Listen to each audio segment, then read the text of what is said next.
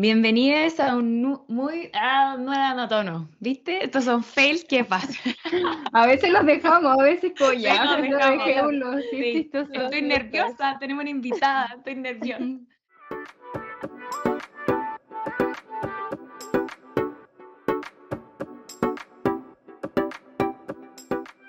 Bienvenidos a un nuevo capítulo de Caché el Podcast. Eh, esta es edición número 3 del Club de Lectura.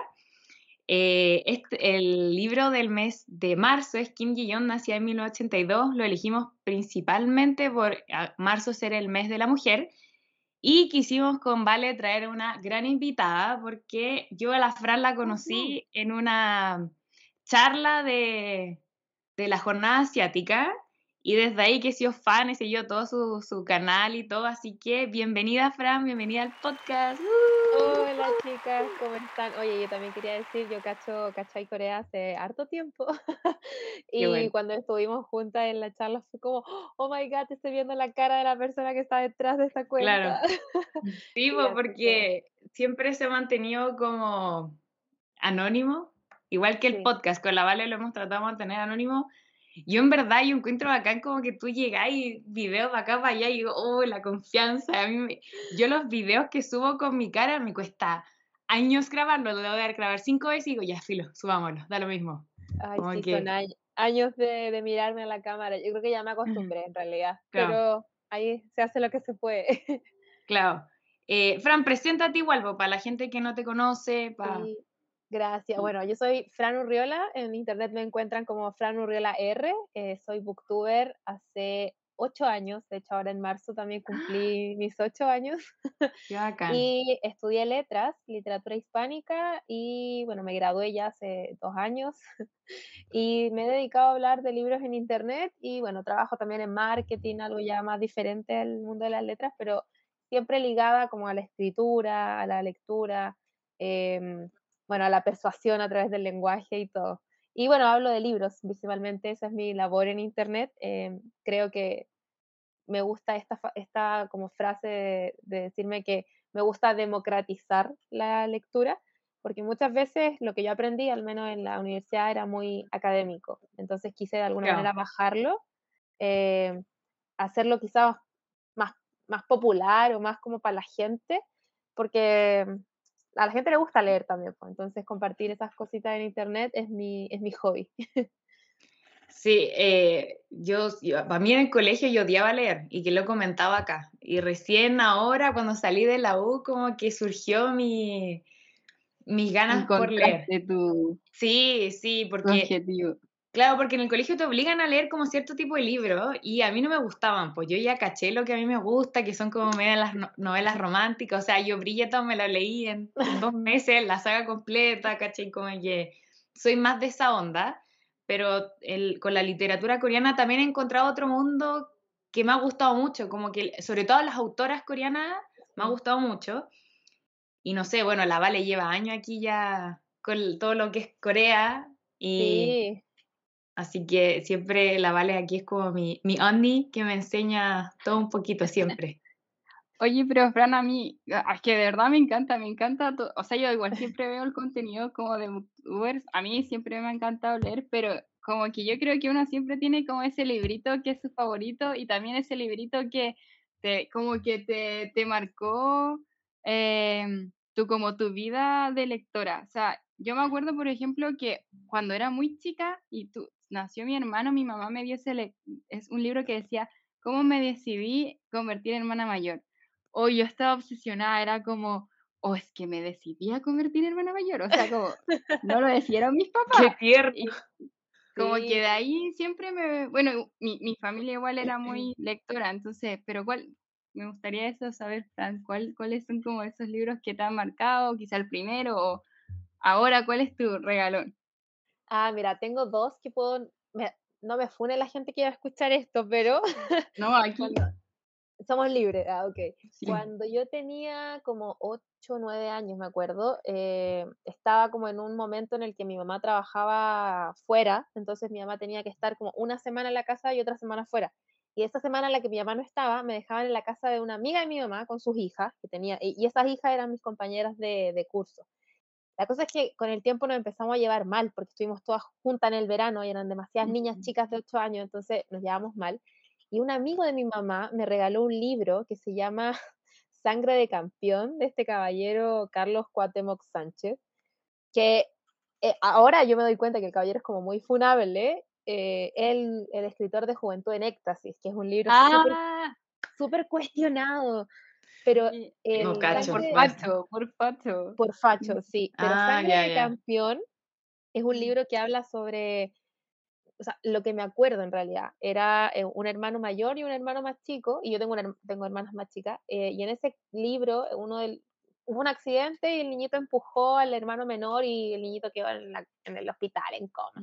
Y el libro en general te cuenta como toda la reflexión del hermano mayor producto de esto. Y yo quedé tan obsesionada con esa historia, como que me tocó tanto, yo no entendía cómo un libro que yo leía en el colegio, pero así nomás, o sea, me iba bien, pero no era muy fan de la lectura.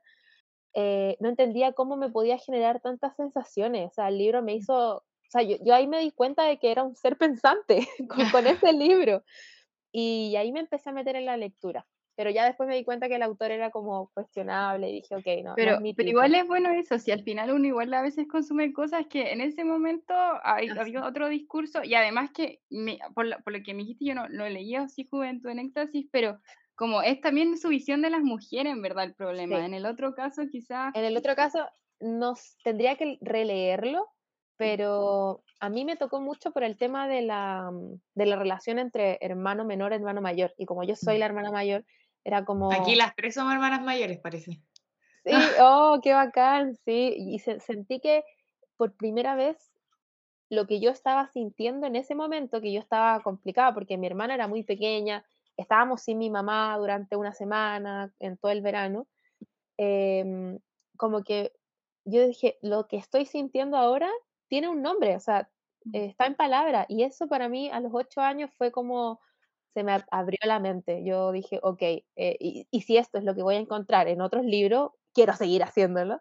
y de ahí empecé de a poquito. Y actualmente creo que mi libro regalón, así como de la adultez, eh, es La vegetariana, de Han Kang. Es bueno, muy bueno. Yo a mí me voló también la cabeza, nunca descubrí, bueno, la literatura coreana con, con Han Kang, eh, pero nunca pensé que podían contar cosas tan horribles de manera tan hermosa, como... Sí, sí, es como algo súper oscuro, pero siento que hasta tiene como, como un toque poético, así como, como las metáforas que tiene el libro, sí. sí pero de qué oscuro el libro Sí, es súper sensorial, súper sensual también de alguna mm. manera, horrible las cosas que cuenta. Eh, tan simple, o sea, es una pluma así como muy depurada, nada, nada falta, o sea, o sea, como que está todo así perfectamente utilizado y de manera muy simple, y ese es mi, yo creo que pensándolo bien, como que estoy en esta tierra para hacer que la gente lea también la vegetariana. También yo he visto que eres muy fan de Stephanie King. Stephen King. Stephen, perdón, mira ahí, oh, no, qué, oh, qué vergüenza. Perdón, perdón. Sí. Sí, son de terror todo eso. Sí, son libros de terror. también diría que es mi autor favorito, em, pero porque le tengo mucho cariño, conozco como muy bien su escritura, me divierte mucho, o sea, es mi zona de confort. Voy a Stephen King y sé que me va a gustar, a pesar de que hay libros que últimamente he leído como los más nuevos y es como que ya nada nuevo bajo el sol, pero, mm, pero sí, es mi zona de confort. Eh, siento que escribe muy bien es muy entretenido y es muy también visual, por algo todas sus obras también las adaptan a las películas. Claro, claro. Eh, pero sí, es eh, un buen escritor también. Yo soy bien miedosa, así que cero posibilidad de que vea las películas y lea los libros, así que no, pero mira, hay uno que, bueno, aquí me la voy a dar de recomendadora de libros. Dale, dale. este que se llama Dolores Claiborne, que es súper feminista ese libro. O sea, a ver, siempre hago como la, cuestión como cómo va a ser feminista, si Stephen King, o sea, él nunca ha dicho soy feminista y está también todo ese debate de, que los hombres no pueden ser feministas, etc. Pero el tema es sumamente de género, o sea, mm. y el, libro no es de terror, eh, pero es, es, muy bonito, o sea, ese libro a mí también me, es uno de mis favoritos, creo que es una de las joyas desconocidas o poco valorada de Stephen King. Vamos, vamos a anotarlo por ahí. Eh, Fran, uno de tus últimos videos fue un poco, no sé si polémico es la palabra, pero fue una crítica bien dura a la literatura juvenil. Eh, principalmente a, los libros que vienen de Wattpad. Para los que no saben, Wattpad es una aplicación donde uno puede, claro, una plataforma donde uno puede publicar sus propias historias donde generalmente surgen los fanfiction, que los fanfiction son como historias tú con tu idol, el típico la rayita con X idol, o artista, Harry Styles, la rayita, la famosa rayita. Si no saben, de ahí salió los libros After con Harry Styles, em, a través de la ventana, que ahora es la película Netflix, Still With You, ¿se llama? Still, ¿sí? Sí, Still With You. Y eso, Fran, queríamos que aquí oh. hicieran un pequeño resumen de tu video como para, porque con la Vale lo vimos y dijimos como, también queremos comentar algo sobre este tema. Sí, mira, yo me siento ahora como que soy la, como que, no sé, me, me, puse mayor, porque mm. yo cuando era, cuando estaba estudiando en la universidad, eh, yo era muy defensora de la literatura juvenil. Estaba constantemente recomendando libros juveniles porque era lo que leía. Y en la universidad me tocó literalmente estrellarme contra una pared porque yo estudié en la U de Chile y ahí es, digan lo que quieran, pero es súper clásica, como la literatura es el Quijote y nada más. Eh, entonces era muy, muy cuadrado, muy académico y yo me sentía un poquito fuera de lugar ahí al principio porque yo leía mis libros, los Juegos del Hambre, Harry Potter y los defendía, bueno, los de esa época. Y, mis compañeros se burlaban de mí, de hecho, por, por leer lo que yo leía. Hubo algunos como unos problemitas ahí que me llegaron como estos cagüines, que esta gente se burla de ti, en un carrete pusieron tus videos para reírse. Y yo como, ok. y bueno, sí, me enteré como dos ah, años Pero pues tú ya ahí tenías videos en YouTube. Yo partí en el colegio haciendo videos en YouTube. Entonces, cuando yo ah. entré a la universidad, mis compañeros ya sabían que yo hacía estos videos. Y yo recomendaba libros muy contemporáneos, o sea, Stephen King eh, y literatura juvenil, porque yo no leía clásicos hasta que entré a la universidad. Em, y claro, una vez me dijeron... Que por cierto es súper válido. Exactamente, o sea, leía los clásicos del colegio y, y, mm. ya me, me, iba bien, pero tampoco los disfrutaba demasiado. Era como, ok, tengo que hacerlo porque es lo que hay que hacer nomás. Em, pero los otros libros, o sea, yo vendía sándwich en el colegio para poder comprarme libros todos los viernes, iba a la, a la librería de mi pueblo y todo. y en la universidad, claro, una vez me dijeron, oye, Fran, eh, tus compañeros, o sea, en un carrete eh, pusieron tus videos para burlarse. Y yo como, oh, fue, fue horrible porque yo disfrutaba demasiado de la literatura juvenil. Y de un tiempo a esta parte, bueno, cuando estaba en la universidad, ya después empecé a descubrir otro tipo de literatura dejé de la literatura juvenil porque no me, no me encantaba ya, o sea, no, no me generaba nada nuevo. Pero aún así yo siempre la respeté mucho. Y de hecho los fanfic también los, los respetaba mucho como, como procesos creativos. yo era mm. como, me los banco por eso, no los leo, pero los defiendo en su misma plataforma porque funcionan en un ecosistema determinado. Eh, y de hecho una vez hice un, un, un ensayo en la universidad donde, no sé si sabían, pero aquí me estoy como enredando, pero ya voy a llegar al, punto del video. Eh, hay un fanfic, o en realidad no, es un fanfic, pero hay un libro del, del, Quijote que salió como fanfic en esa época. Es, mira, es rarísimo. Salió el Quijote en 1600, eh, en 1605, y la segunda parte iba a salir en 1615.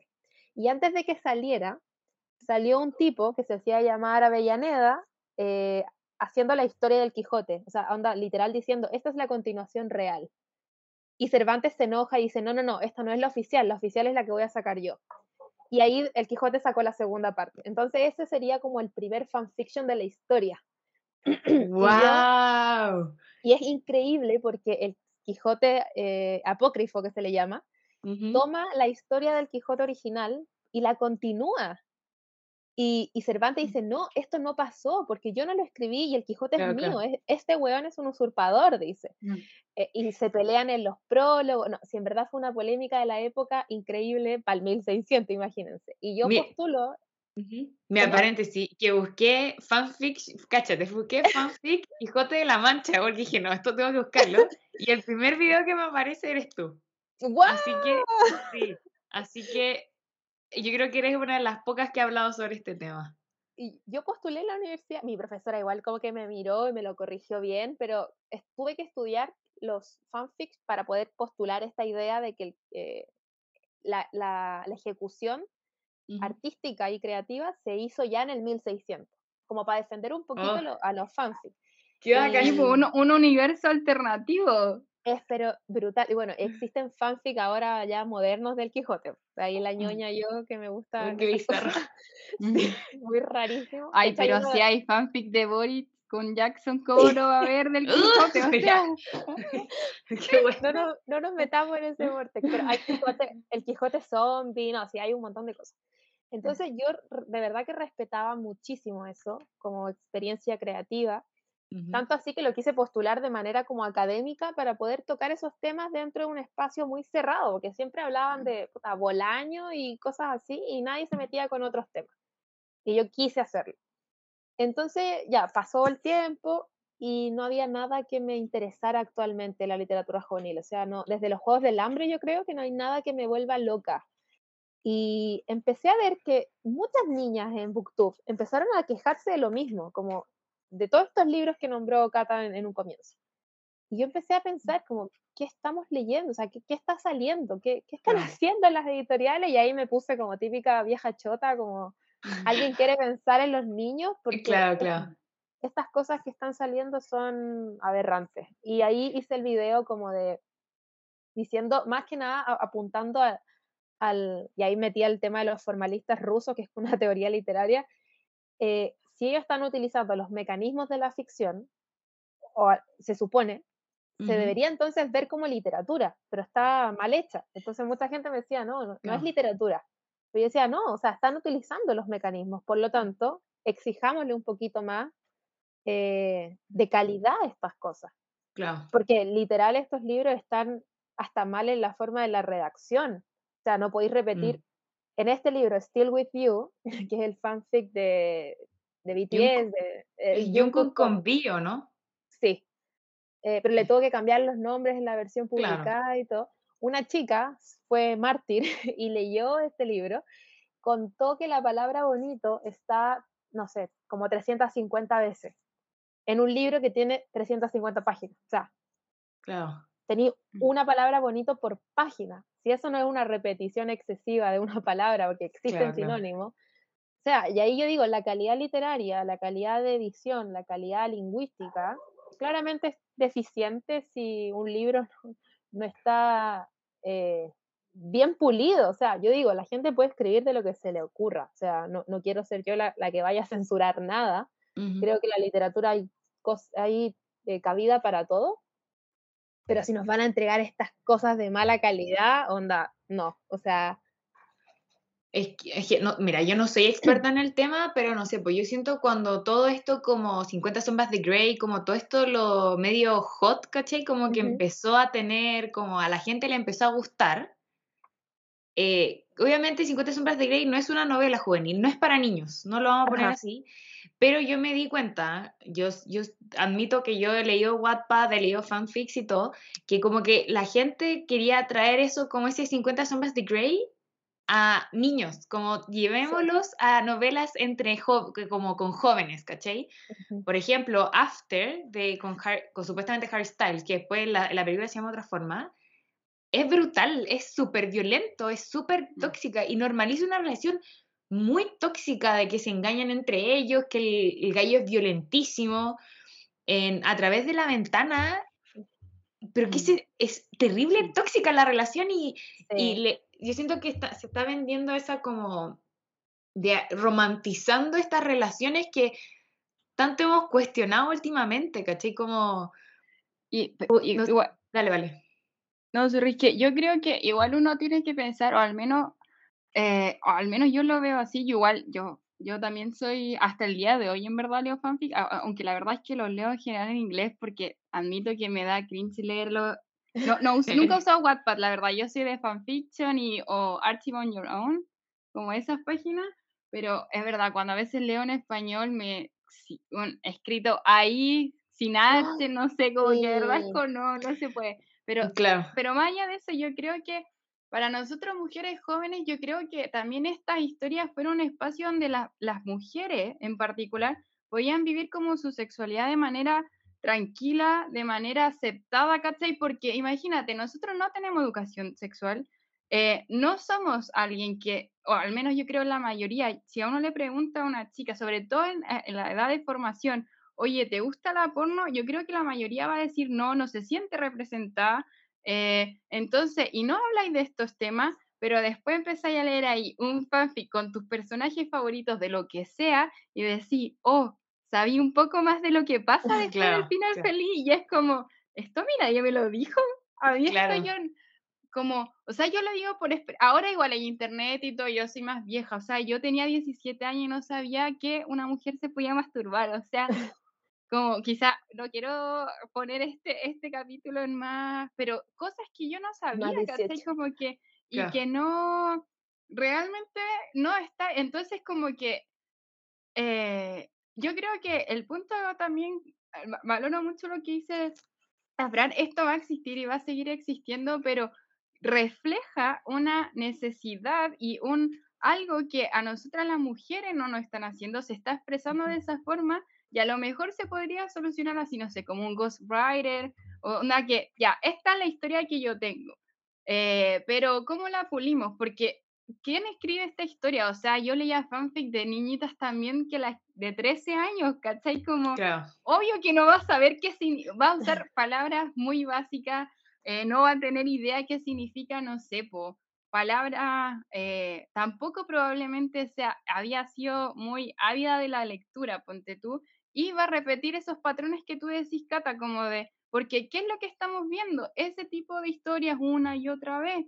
Entonces, ¿cómo se rompe ese ciclo? O sea, si no nos están enseñando, y ahí voy, y, como que descubro todo un mundo nuevo, donde todas nadie le da vergüenza de decir, oh, le tocó la mano, ¿cachai? Como, oh, o sentí esta sensación, ¿cachai?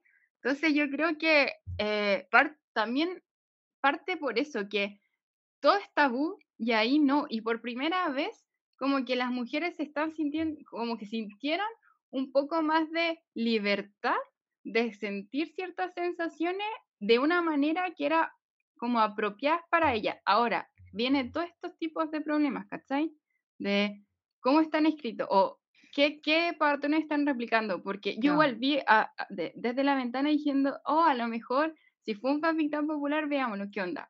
Ucha, yo obviamente me decepcioné, Caleta, pero igual es porque tengo una visión de adulta eh, de qué tipo de relaciones son saludables, ¿cachai? Pero si esto es lo que está siendo popular entre las niñas, ¿cachai? Es que yo no critico, perdón Fran, yo no critico el tema de, de como la sexualidad. Imagínate, yo me leo Bridgeton y a, a, las dos nos encanta Bridgeton, nos fascina. Y, yo no tengo como que eso de, de, el tema de la sexualidad, de ver un poco, investigar sobre eso y leer sobre eso, yo no le veo el mal, si cada uno que haga la weá que quiera. Mm. Pero al punto que voy, que estoy muy de acuerdo con Fran, es como, claro, las editoriales están, se están dando cuenta, claro, esto es popular, ¿cachai? Esto vende esto vende. Pero si tú tenías una editorial como las grandes que tenemos, ¿cómo no te dais el tiempo de decirle a la cabra, sabéis que tenéis la palabra bonito 365 veces, ¿cachai? ¿Cómo no le dicen, no sé, como, cómo no hay un proceso de diciéndole, ¿saben qué? Mira, esta historia es buena, pero hay que pulirla y mejorarla, ¿cachai? Yo creo que ahí hay dos temas que podríamos incluso separar uno, el, lo que yo como que postulo en el video, lo de la, la forma y el fondo, eh, a mí en el video, y todo desde la perspectiva lingüística, y también nos podemos ir a la perspectiva social, que yo creo que esas dos cosas podemos hacer. El tema ya quizás de cómo está escrito y lo, lo, la poca como eh, lo bien o mal escrito respecto a las reglas gramaticales es una cosa, que eso claramente es labor de la editorial. Y por otro lado tenemos como esto que hablaba eh, Vale, como respecto a la, descubrir la sexualidad y todo eso. En, por ejemplo, 50 sombras de Grey, yo creo que te guste o no, a mí honestamente a la gente si le gusta o no me da lo mismo, eh, pero es un poquito más responsable eh, porque está eh, dirigido a un público adulto, a una persona que tiene un criterio un poco más formado. Pero, ¿qué pasa con A través de mi ventana o Still With You, etcétera, que está dirigido a un público casi que infantil? O sea, es que yo tengo una hermana de 13 años que ha leído esas cosas. Y yo digo, o sea, mi hermana es, una niña. no, tiene, de hecho, tiene 11 años, no tiene 13 todavía. Eh, ella no tiene claramente la, la, como la claridad la formación. Mm. la formación, claramente mi familia lo intenta y todo, y ahí yo digo, en el proceso de revisión de una editorial, de una empresa que debería ser responsable socialmente también de, estas cosas, porque no dice, oye, subámosle la categoría de edad nomás, ¿cachai? Sí, claro. Tampoco yo quiero ser la persona que vaya a censurar todas las cosas, pero hay un montón de cosas y ahí están todas las cosas violentas en las relaciones que se ponen a las mujeres casi que también como objeto y son las mismas escritoras, pero es porque ellas también tienen una crianza igual que todas nosotras, patriarcal, que nos estamos tratando de construir poquito a poco eh, entonces yo digo, ya, si, si quieren escribirlo, si quieren desarrollarse creativamente, denle, genial. Pero ya cuando los adultos son los que se encargan de, de revisar eso, y no, no quiero tampoco ser, sonar así como que ando censurando todo, pero creo que deberían haber, eh, o sea, por eso hay en las películas también clasificaciones de edad, ¿por qué en los libros no?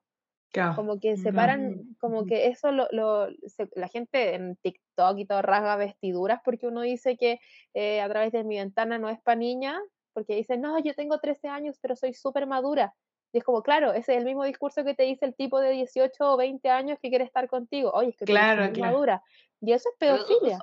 Entonces, ahí yo digo como, podemos separar las dos cosas. Que esté mal escrito es una cosa, pero que sea problemático o que toque mm, temas también como el suicidio, los trastornos de la alimentación, sin una mediación adecuada. Claro. Eh, ahí es lo que también me parece quizás más problemático que si está bien o mal escrito. Y creo que ahí no hay mucha responsabilidad porque las mamás o los papás no se leen los libros antes de dárselo a los hijos, porque no tienen tiempo, o sea, los entiendo también, pues mi mamá no tiene tiempo. Claro.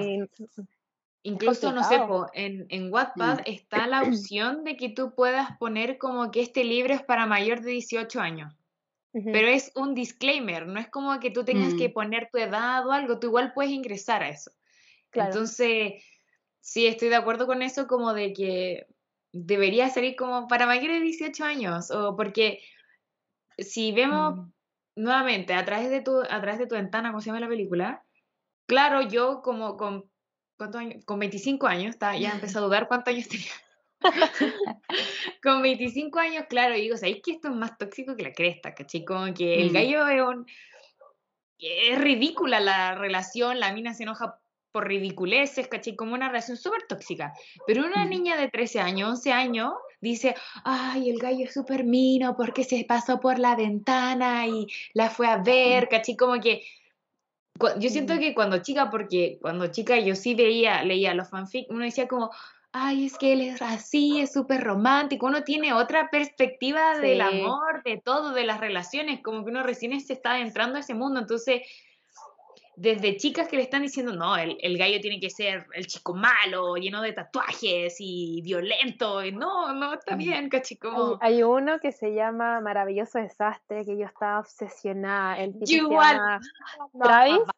Sí, yo lo amaba. Era una cosa impresionante. Y cuando, me acuerdo la escena de cuando le pega un estaban en pelea porque el tipo era luchador y le llega como un pedazo de sangre a la chica y le dice como era palomita o pigeon, una wea sí, así. Sí, sí, sí, o sea, también cómo expones a, la, a, esta mina como a este ambiente también, eh, una mina de, otro mundo también, y, era todo súper violento, y el güey le pegaba a las paredes, y una destroza la habitación completa, y dije, pero en ese momento no pensaba, y ahora ya de grande me di cuenta de que estaban como cancelando a Jamie McGuire, la escritora, y yo así, claro, todo, todo tenía sentido. O sea, claro, todo estaba mal en ese puto libro.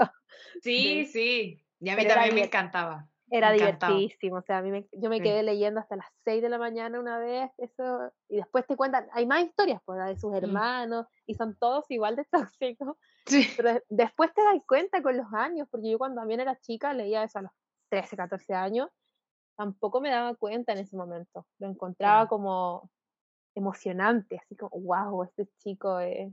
Sí. Quiero uno así en mi vida. Eh, claro, claro, y ahora que estamos más grandes uno se da cuenta que claramente las cosas no, no son así. Que, claramente no quieres eso en tu vida.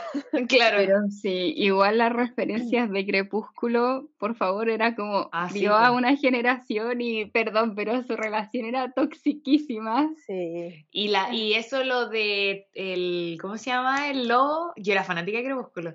Eh, ah, del Jacob que le gustaba la hija, la René Smith. como, sí, hay como 20 años de diferencia. no, yo eso no. Mi, hermana es fanática de Crepúsculo y me dice, es que se imprimió. Y yo, ay, pero ¿qué es mm. eso? No entiendo. Como que solamente está, como que lo quieren justificar con algo instintivo, porque como es lobo, quieren como identificar eso o, transmutarlo con el tema de, del instinto animal. Pero tú los personificáis como humanos, entonces claramente una, una, bebé, una niñita y se enamora. No, no entiendo. Sí. Bueno, con el Still With You, con la bala hablábamos que, claro, uno lee fanfics, no sé, te pueden gustar las historias BL, BL son boy, sí, boy, boy, love. Ya.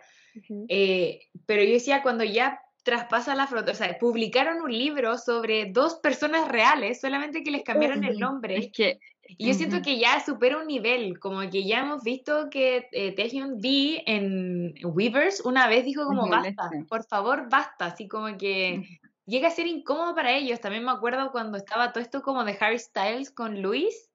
Sí. Y ellos también dijeron como suficiente, ¿cachai? Yo entiendo, como que arruinan la amistad entre ellos, ¿cachai? Como que ya... Eso también creo que es súper problemático porque dentro de la ficción... personas reales.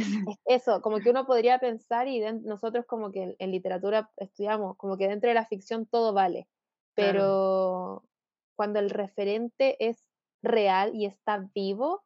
Y, afectado por lo que escribe. Eso, y la ficcionalización que haces es una completa imaginación y fantasía tuya, eh, me parece eh, eso, un fetiche me parece súper, sumamente cuestionable y, y, yo de verdad pienso... No es solamente como, porque tú puedes hacer lo que quieras, en, en, siquiera dentro de tu círculo, en internet, pero cuando ya es, mira, de partida vaya a ser un, una, eh, ¿cómo se dice? Profit de, de la situación de alguien que es real y en el fondo estás objetivizando a la persona en pro no solamente de que oh, tú quisiste hacer esto y ya, tu fantasía, sino que eh, puede ser, está siendo afectada por plata, ¿cachai? Como por razones económicas, como, entonces es como, al menos yo siento así, porque yo admito, igual a mí también me gusta ver de repente mangas spoiler, no sé, historias súper tiernas, eh, otras toxiquísimas, pero eh, no, no, es el punto de que, hay son dos personajes masculinos, sino que es alguien que está vivo, que ha, mencionado que no le gusta y más encima tú estás haciendo lucro de eso, como que, ¿dónde está el límite? Como... hay mucha también deshumanización de los artistas, eh, por eso como que, o sea, los vemos, por un lado, no lo defiendo en lo absoluto, pero lo puedo comprender un poquito de que los vemos tan lejos y tan también como inmaculados, casi que muñecos, entonces como que podemos hacer lo que quieran con, con ellos. Y, y eso me parece terrible porque finalmente, claro, es un artista y yo pago quizás por, por consumir su arte. Eh, y, estoy yo, y yo personalmente soy muy pro de monetizar el arte porque estamos en el mundo capitalista y si ya estamos acá, bueno, vivamos de eso, pero eh, ¿dónde están los límites de la humanidad? O sea, literalmente, Jungkook y, y Tae son, son personas. Al final del día van a llegar a su casa y probablemente se pueden enterar de esto, que no solamente pasa en Chile, ocurre yo una vez me encontré con unas cosas en YouTube sobre Jungkook terrible eh, y yo decía, imagínate esto que está en YouTube y Jungkook busca esto y lo, ve, yo me, moriría de vergüenza y no mm. sé, como que lo encuentro súper eh, brutal, como de mal gusto incluso. Sí. O sea, yo sé por youtubers que ellos saben que existe Wattpad, lo tienen súper claro.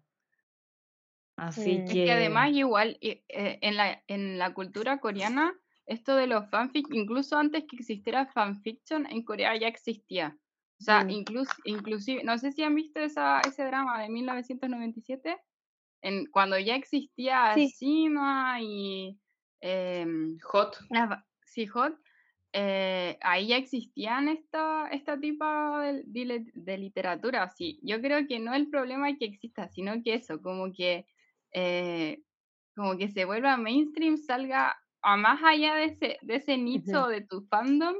Mm. Eh, el referente creo yo que el problemático, por ejemplo, en el caso de las 50 sombras de Grey, el referente era Edward Cullen, un personaje de ficción. O sea, el referente era Crepúsculo. Claro, como que 50 sombras de Grey es un fanfiction de Crepúsculo. De Crepúsculo, claro. Claro. Sí, pero no quiero como igual ya al menos un personaje, pero esto de dos, de dos idols que viven, ¿cachai? Y que más encima han em, expresado su, no sé, como que eh, yo creo que ahí ya tu admiración pasa a ser objeto, objeto que, que, es verdad lo que tú decías, Fran, yo, las, las empresas buscan eso, buscan como vender, a, vender a estas personas como objeto, compra todo, generar este eh, esta dependencia, pero claro, ya ahí es, eh, es como el, la parte negativa de eh, venderlos de esa manera. como... Exacto, porque traspasáis ya los límites como de la ficción, pues como que ya literal pasáis a, a lo real. Y ahí quizás veo yo un, problema, porque en los otros casos sigue estando dentro de la ficción, pues como que un referente de otro personaje literario que, que no existe en la vida real pero con esta gente de carne y hueso, yo, no sé, yo sería más cuidadosa y por eso no consumo esa, esa literatura, porque ni, ni de consumo irónico me parece como bueno hacerlo. No juzgo a la gente que lo hace, pero porque creo que el problema no es la gente, sino que las empresas que hay detrás y también la responsabilidad del escritor o escritora. Claro. Mm. Bueno, podríamos seguir por horas y horas hablando de este tema, porque en verdad es algo igual como que está como agarrando vuelo un ahora. Tema, sí, un, tema sabroso además. Sí, y además que no es solo la, yo creo que lo que decía la Fran, no solamente se ve como la perspectiva literaria, sino que, bueno, yo como, con la Cata somos distintas políticos, yo al tiro pienso como en la jerarquía del poder. ¿Por qué pasa esto? Bueno, y la falta de educación que tenemos y cómo las mujeres no participamos de de la narración de la historia en general, como empiezo a pensar todas esas cosas y como hay millones de perspectivas de, y argumentación al respecto como... Y a lo único, y, lo, y, la conclusión es que el patriarcado lo sigue afectando hasta el día de hoy. pero lo interesante es eso, precisamente cuestionarlo y yo creo que es súper útil analizar estos temas de distintas perspectivas. Por ejemplo, yo lo siempre intento desde la perspectiva literaria porque es lo que conozco y ustedes, por ejemplo, lo incluyen desde la perspectiva de las ciencias sociales, la ciencia política, que me parece aún más fascinante. Quizá otra persona podría abordarlo desde la antropología o de la ciencia, la psicología, no sé, como que siento que desde más perspectivas veamos este tipo de temas, más fructífero va a ser el debate y no va a quedarse, o sea, a mí me encanta como el, el salseo y el kawin, pero la, la, gracia igual es que, que podamos aprender algo. Entonces, eh, es genial que se den igual estas conversaciones. Sí, esperemos que la gente que escuche el podcast también comente. Nuevamente les invitamos a comentar porque igual entretenido. Es tu opinión. Claro, exactamente, exactamente. Así que eso, vamos a hacer un post ahí para que comenten y vayan a ver el video de la Fran, para que también vean. Por favor, síguenla en sus redes sociales. Exacto. Vamos, te vamos a hacer promo todo el capítulo. Bueno. Eh. Bueno, eh, como dijimos antes, el libro de marzo es Kim Ji-yeon, nacía en 1982, que está escrito por la autora Cho, Cho Nam-yu. Em, bueno, un poco sobre la autora. Eh, Fran, tú tienes incluso un video sobre este libro, ¿no? ¿O estoy, sí, yo vi, yo vi, yo vi. Lo publicaste hace poquito. ¿O no? ¿Tenía otro? No, el, el, video lo hice hace rato ya, pero es que fue de mis mejores lecturas del 2020, si no me equivoco, y hice como una recopilación. Y ahí comento el libro, o sea, no, no tengo una reseña aparte, pero está dentro de un video. Eh, sí, de la autora en realidad no sé demasiado, como que no me he dedicado a, investigar mucho sobre la autora. No sé si ustedes tienen datos quizás que pueden darle a... O sea, nosotros somos igual, con la, lo hemos comentado, pero con la Vale somos fan del club de lectura de las amigas. Y siempre hablan de las solapitas, ¿cachai? Entonces, nosotros leemos las solapitas. Bueno, sí, además, en realidad es como para entender el, el, contexto nomás. Y además, por ejemplo, ella igual viene como de una familia política. Entonces, también es un acto súper eh, como valiente la publicación de este libro, porque Fran, como tú ya debes saber, como Corea es súper jerárquico y las familias políticas sobre todo estas que tienen tradición política, como que tienen que ser súper perfectos, no tener escándalo, a pesar de que tengan millones de escándalos, todo se esconde. Entonces, igual para Corea, que tiene un, un movimiento antifeminista, por favor, o sea, este libro es súper escandaloso igual. Claro, sí. O sea, vimos como idols los cancelaron, a idols femeninas, vamos a hacer el disclaimer, idols femeninas los cancelaron por leer este libro. Porque. Sí, los tipos rompiendo las fotos de la Irene. Y nadie le dijo nada al, Namjoon. Que lo amo, pero nadie le dijo nada. lo glorificaron y a la otra pobre cabra. Sí, haciendo de la cruz. Bueno, un poco sobre la autora. Ella es socióloga y ha trabajado por 10 años como guionista de televisión. Habría que ahí averiguar qué drama ha hecho. Sería interesante saber si ha, hecho algún un drama popular. Pero siento que saber que ella es socióloga te ayuda igual a entender cómo, cómo está escrito el libro, porque yo siento que además de contar una historia, da muchos datos, como según la OCDE, según esto, como que tiene varios datos concretos, como que no es una historia, una como una novela nomás. Es como literal la realidad de la mujer coreana, ¿cachai? Como, mm.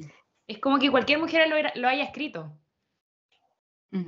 Sí, y hay como que incluso llegar a, a, veces a aparecer una especie de ensayo más que una novela, como que cambia un poquito el género. Yo, yo creo que tiene que ver eso un poquito con la, como con la movida literaria asiática, coreana específicamente, eh, actual, o de los últimos, no sé, 20 años, que es como una pluma muy, muy depurada. La Chang Serang escribe igual, la Han Kang escribe también, y bueno, las son las que conocemos acá, las, más famosas, pero escriben así como muy simple y también como apegado a la realidad. Sí, sí. Eh, bueno, para hacer el resumen del libro, eh, vamos a, dividirlo en tres partes, porque esta literal el libro es la historia de Kim Ji-young, entonces lo vamos a dividir en la niñez, en su adolescencia en la vida adulta. Yo lo tengo lleno de post-it porque la primera vez que lo leí fue marcando como todas las cosas que era como, oh, no puedo creer que esto sea así, como que, oh, como que cada cosa que me llamaba mucho la atención lo iba marcando. Y bueno, para partir un poco, eh, la historia de su niñez parte como contando un poco la, que ella es la segunda de tres hijos de su familia.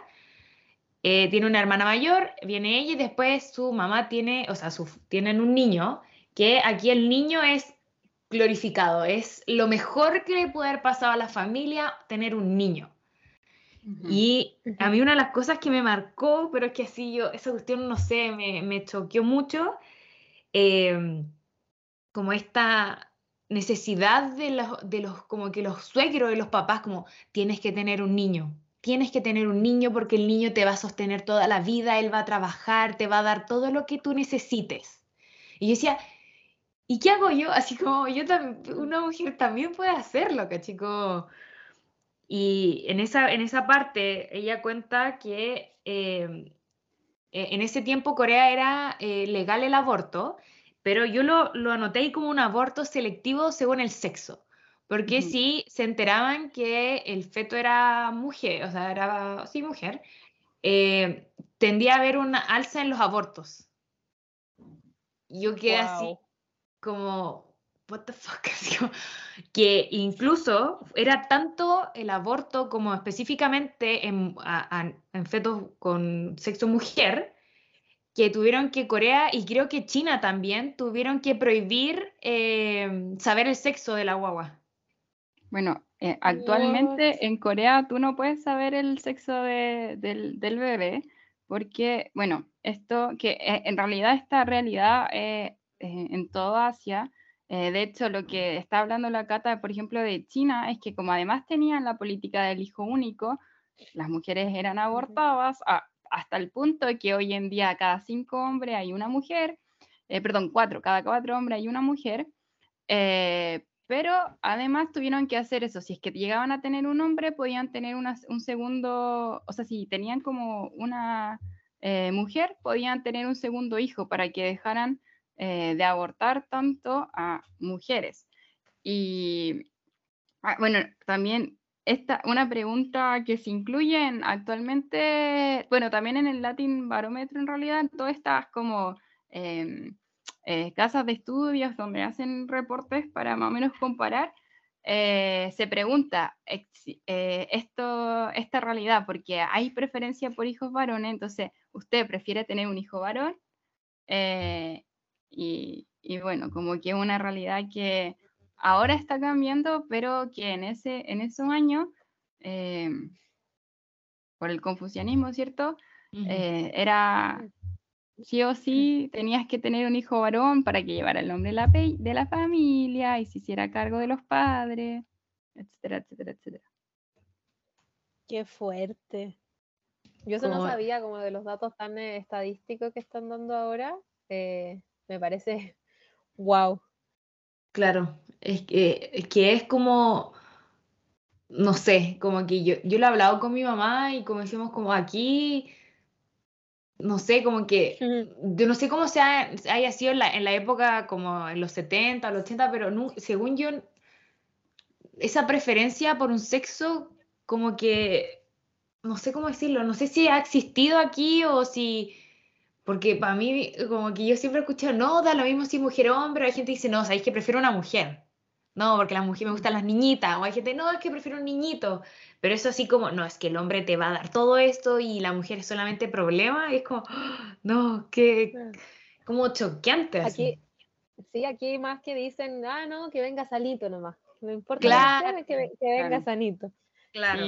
Y yo creo que esto, es que no es que no existió en Chile, pero a menos cantidad, y yo creo que se, se como que se acabó más rápido esa preferencia, porque por ejemplo, en la historia de mi papá, eh, su abuela era, porque mi bisabuela en el fondo, o sea, estamos hablando, ella murió como en el 80, eh, ella era de las que prefería a los niñitos y hacía un montón de diferencia entre los niños y las niñas, y las niñas tenían que ordenar.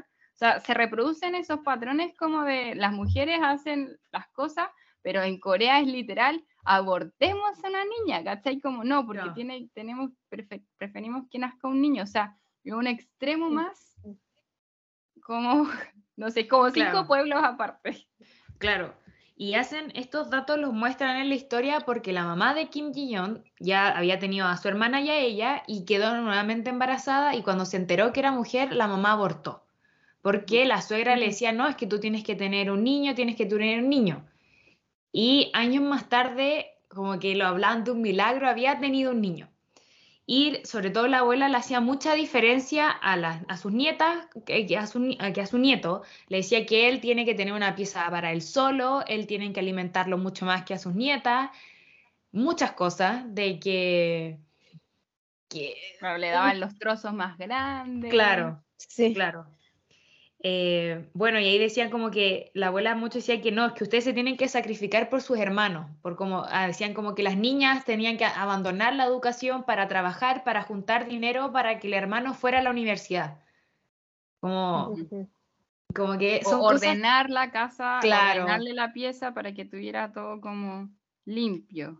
Claro. De hecho, hay una parte donde la mamá cuestiona y. Porque a mí, me cae muy bien la mamá de Kim Ji-young, como que a pesar de que vive en esta sociedad, como que igual siempre criaba a su hija, les decía como que, que las valorara, estudien, eh, le iba súper bien en la peluquería, era una mujer trabajadora y como que súper buena onda la señora.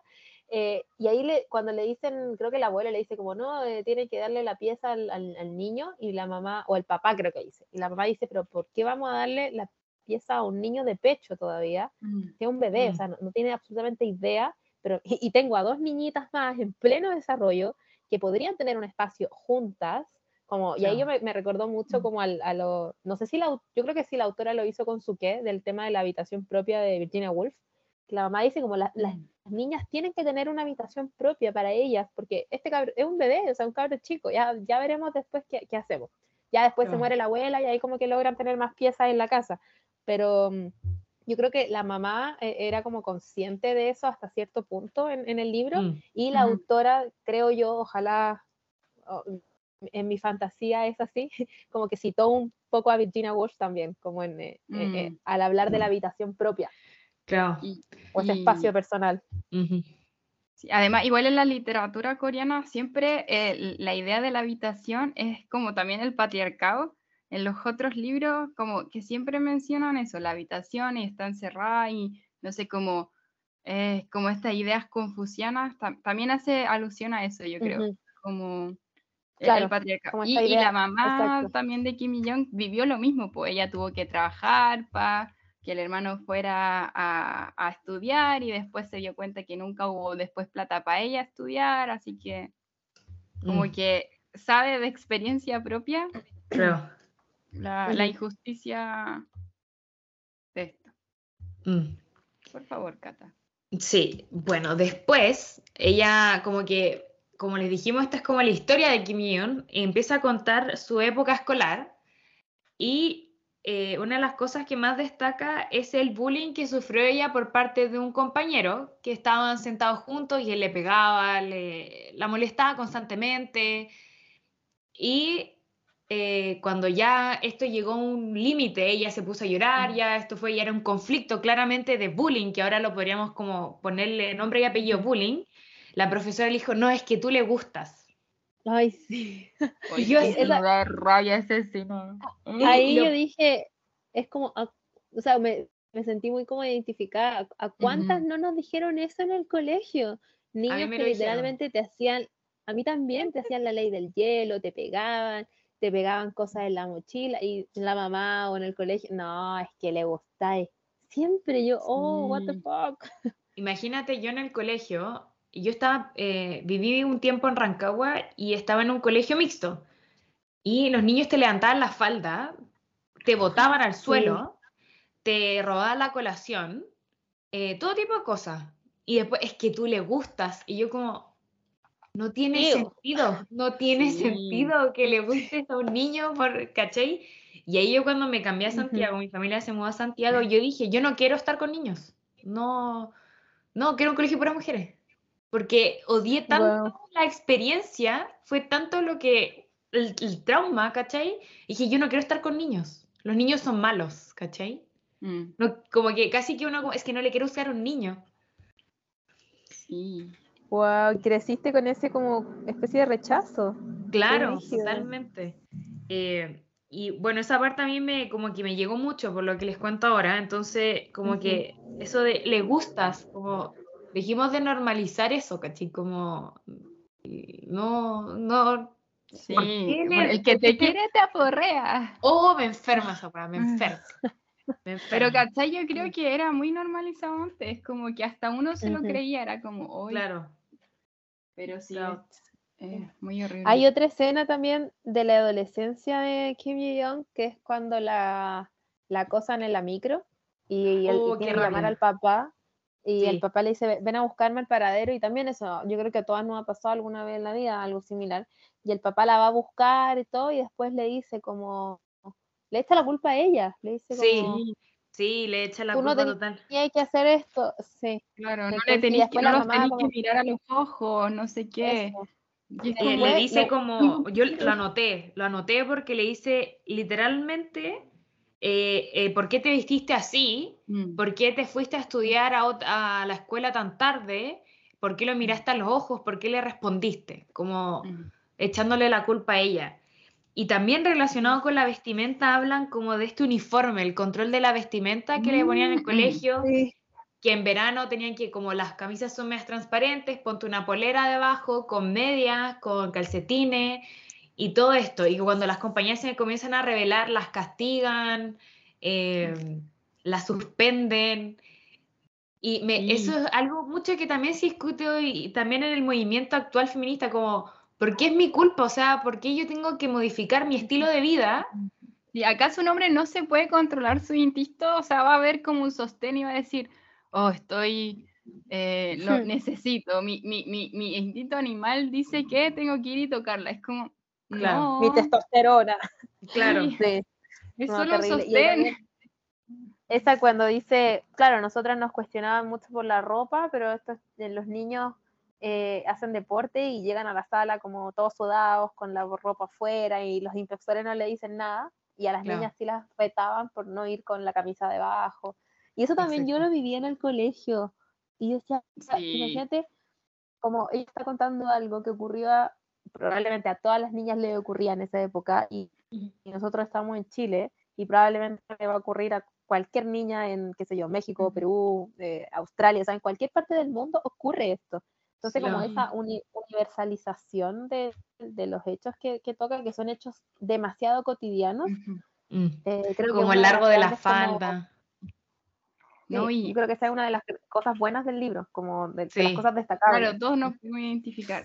y lo, lo, me, me, recuerdo que, bueno, decían eso también, que les cargaba que no podían usar pantalón, y yo creo que en el colegio todos sufrimos eso.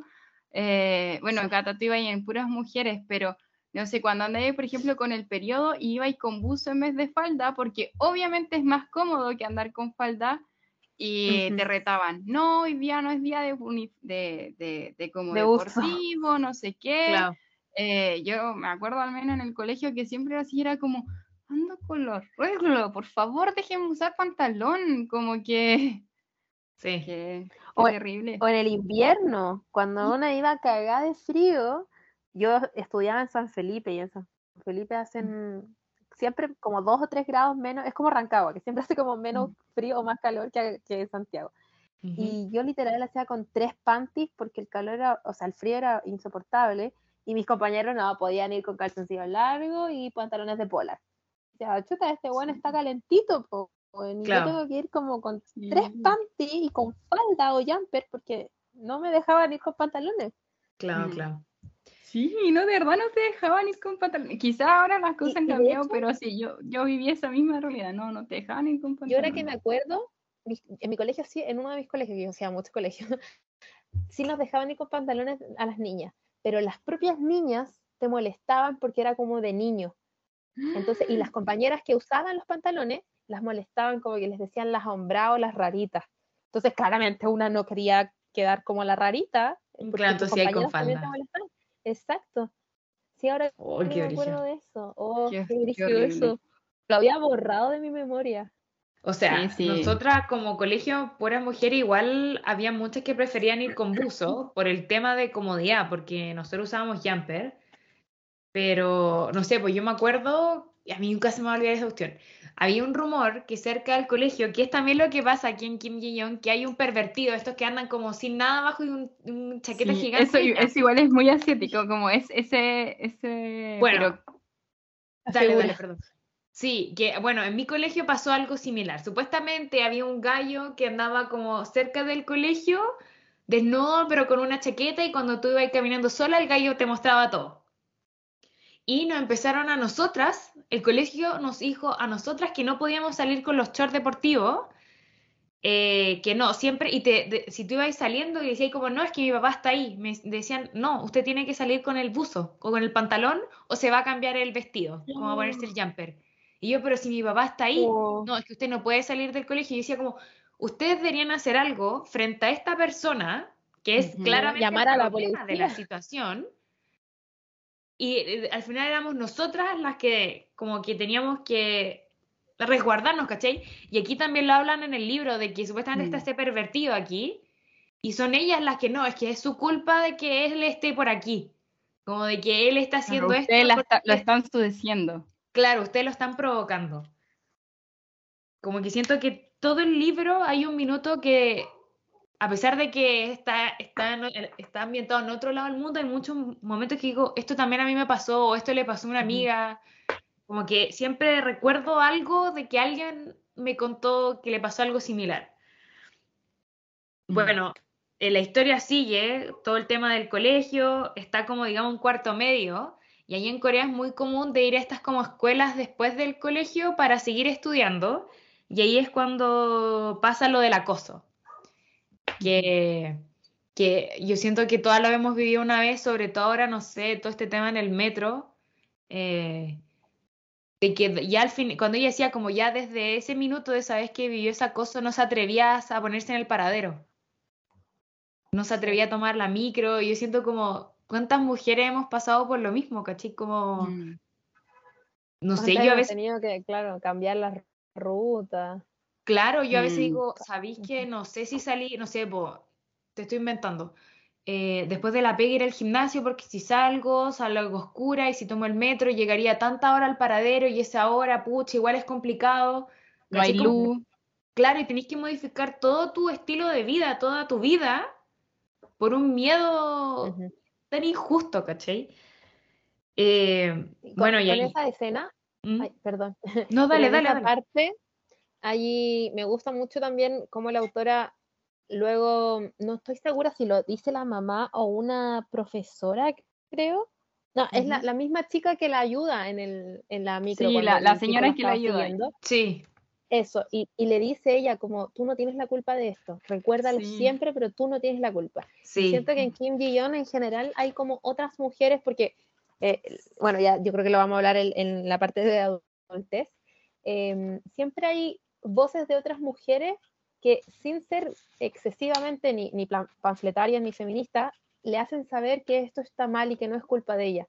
Y eso igual me pareció bonito y como rescatable, porque si bien el libro es una crítica a la sociedad machista, patriarcal y todo, sí se ve como un, un apoyo entre las mujeres, pero como les decía, yo lo percibo así sin ser excesivamente feminista o, panfletario, porque yo creo que la autora igual se cuidó de que no la criticaran tanto, considerando también el movimiento antifeminista. Sí. Eh, bueno, ahí cuenta también después su historia en la universidad, eh, que, y lo difícil que fue igual el, como el contexto universitario de tener este novio, que que eso yo, yo lo he visto en varias partes en Corea, de que, bueno, el hombre, no sé, es como más común, se va al servicio militar obligatorio y en el, en el libro cuentan que ellos terminan y que los rumores, después cuando él terminó el servicio militar, militar él iba a llorar como al restaurante de los papás y los rumores eran, no, es que parece que la novia lo engañó mientras él estaba en el servicio militar. Y yo como, pero ¿por qué llegamos a esa conclusión? ¿Caché? Como, podría haber sido cualquier razón, no, pero no, era la culpa de ella, de, ella. Eh, bueno, ahí cuenta también eh, que yo encuentro a la hermana también de, Kim Ji-yeon seca, porque cuando estaba esta recesión económica, le dijeron, pucha, no creo que tú puedas seguir en la universidad, te que ser profesora, porque ser profesora es mejor, porque vas a tener tiempo para tus hijos. Y la hermana como, ¿por qué tengo que renunciar a mi futuro? Por algo que no sé de lo que voy a querer en el futuro. ¿Qué voy a querer? No sé si me voy a casar, si voy a tener hijos. ¿Por qué tengo que renunciar a eso? Como seguir los, los estándares, ¿cachai? Y yo, la hermana yo la encuentro bacán. Como que desde el principio se cuestionó todo cuando eran chicos le decía como, por, pero ¿por qué él no hace nada? ¿Por qué? Porque yo desde chica yo ya sabía hacer mi mochila, mi almuerzo y me iba sola al colegio y ya a mi hermana. Pero a él le tienen que hacer absolutamente todo. Lo Eso como que siento que la hermana también es una voz también que ayudó a Kim a darse cuenta de todo esto, que todo esto estaba mal. Sí, y, pese a que después ya sí se convierte en profesora y todo, lo hace porque en verdad se da cuenta, ah, no, sí me gusta esto, como que lo voy a hacer porque yo quiero, no mm. porque me lo están obligando y... como que tenía la suficiente madurez emocional también la hermana para pensar mm. en lo que le estaba planteando a la familia, de cambiarse de, profesión, y también de dar de, como esta introspección para saber si realmente le gustaba o no la educación. Claro. Sí, concuerdo con la Cata y, con la Vale, como son personajes interesantes, como que, que ayudan en el, en el transcurso vital de, la, de, Kim Ji-yeon.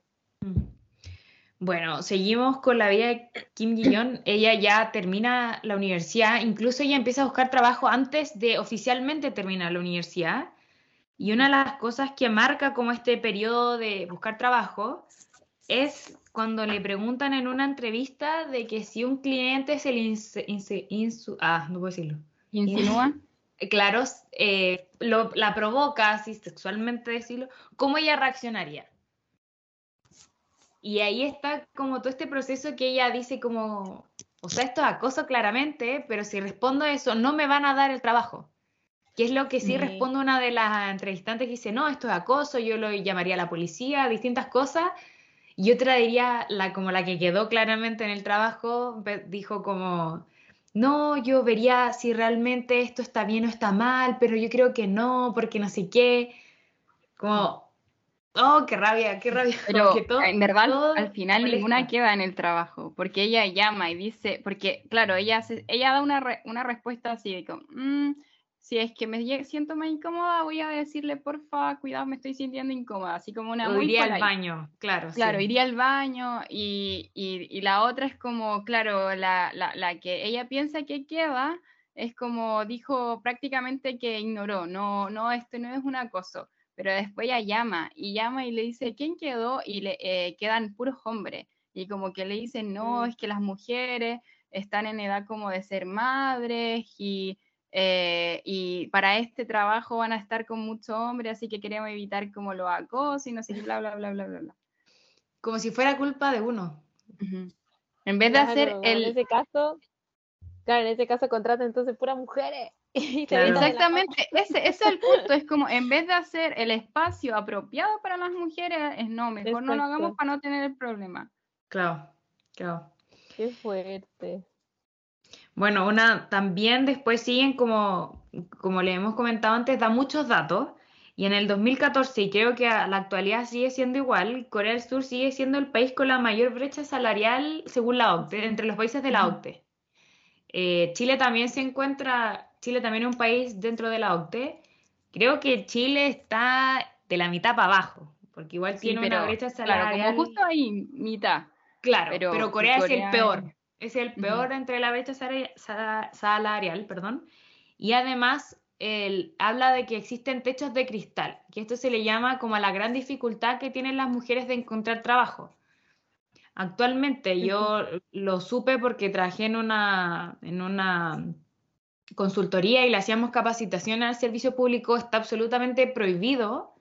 Tú puedes denunciar y todo, por si acaso, para que sepan, para todas las mujeres que nos escuchan, si en una entrevista de, trabajo te preguntan que tú, si te, si, te vas a casar, si tienes planes de tener hijos y todas esas cosas, eh, eso está absolutamente prohibido, eso no te lo pueden preguntar, porque eso no define tu trabajo y tu labor como persona. O sea, como para, para el cargo, ¿cachai? Eso no define en absolutamente nada, eh, por si acaso. Porque eso también lo hablan mucho en el libro, como de que no, es que usted está en edad de, de ser madre o se va a casar y cuando se casa lo más probable es que abandone el trabajo y vamos a tener que hacer de nuevo este proceso de entrevista.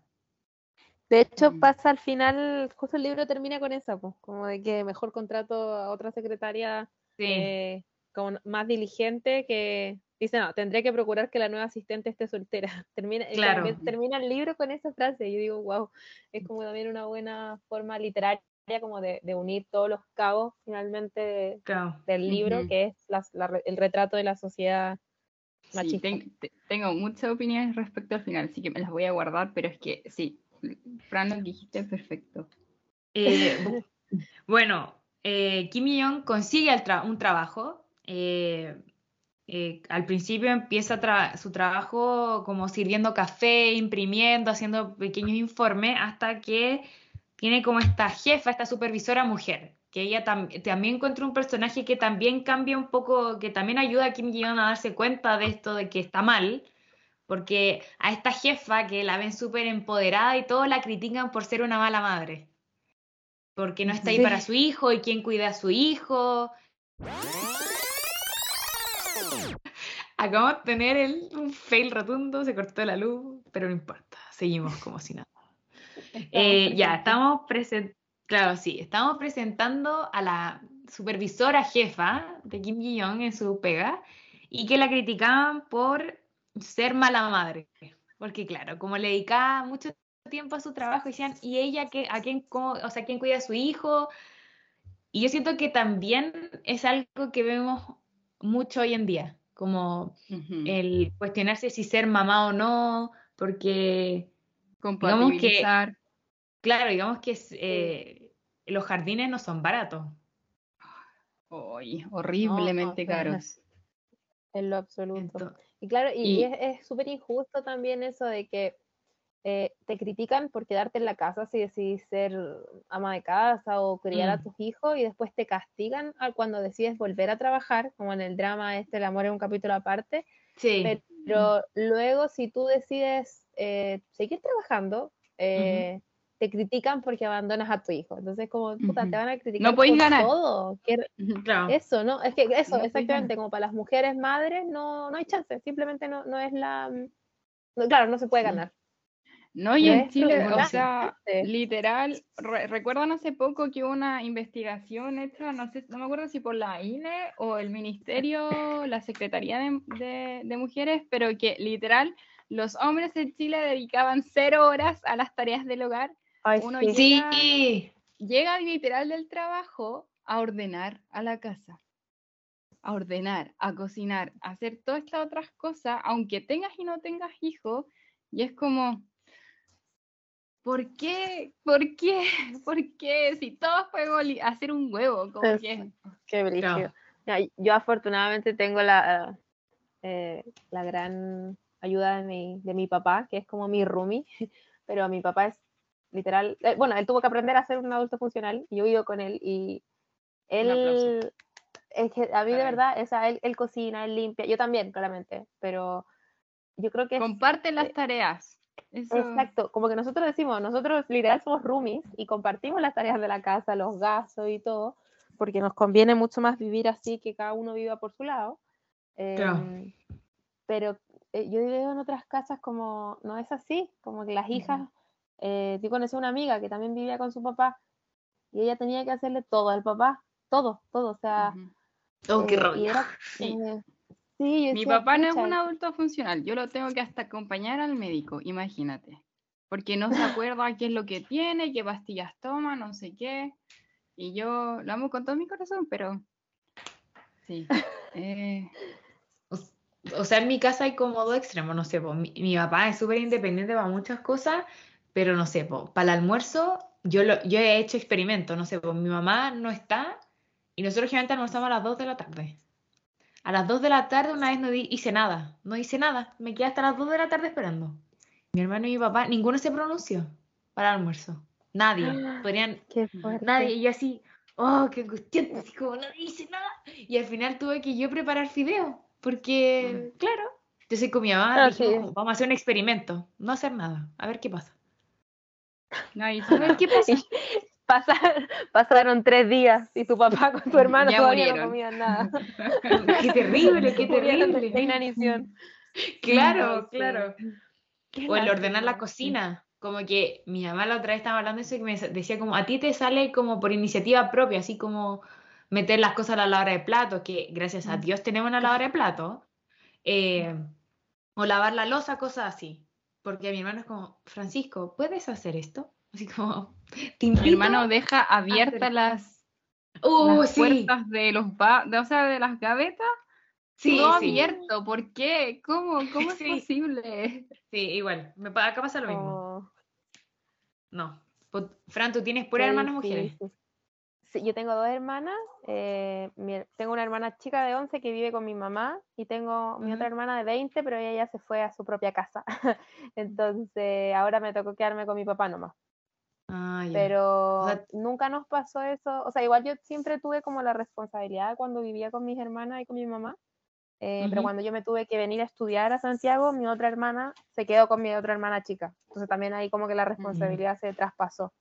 Y ahora ya estamos como todas por nuestro lado, pero creo que en general siempre nos criaron como muy independientes eh, y al menos a los ya nueve años ya sabíamos freírnos un huevo, ya después a los diez años sabíamos hacer fideos, ya después a los quince ya sabíamos hacer cazuela, entonces como que siento que mi Independiente mamá eso. Sí, nos entrenó así mm. como bien, bien independiente. Y ahora con mi papá, por ejemplo, si yo hiciera todas las cosas que, que ustedes comentan, me echa. o sea, como que literal mi papá me era como, ándate con tu desorden a otro lado porque él es como muy extremo de la limpieza. Eh, pero sí, como que ahora lo bueno es que compartimos eh, esas responsabilidades y, yo sé que soy como afortunada porque no es así por, por en lo general. Claro. Claro. Bueno, hablando de eso, dale. Ay, perdón, es que de nuevo no nos estamos viendo, entonces no sabemos cuándo, cuándo está hablando la otra. Mismo. que solo para agregar justo lo que estaba ahí hablando de la, de la señora, que fue un detallito que a mí particularmente me parece importante.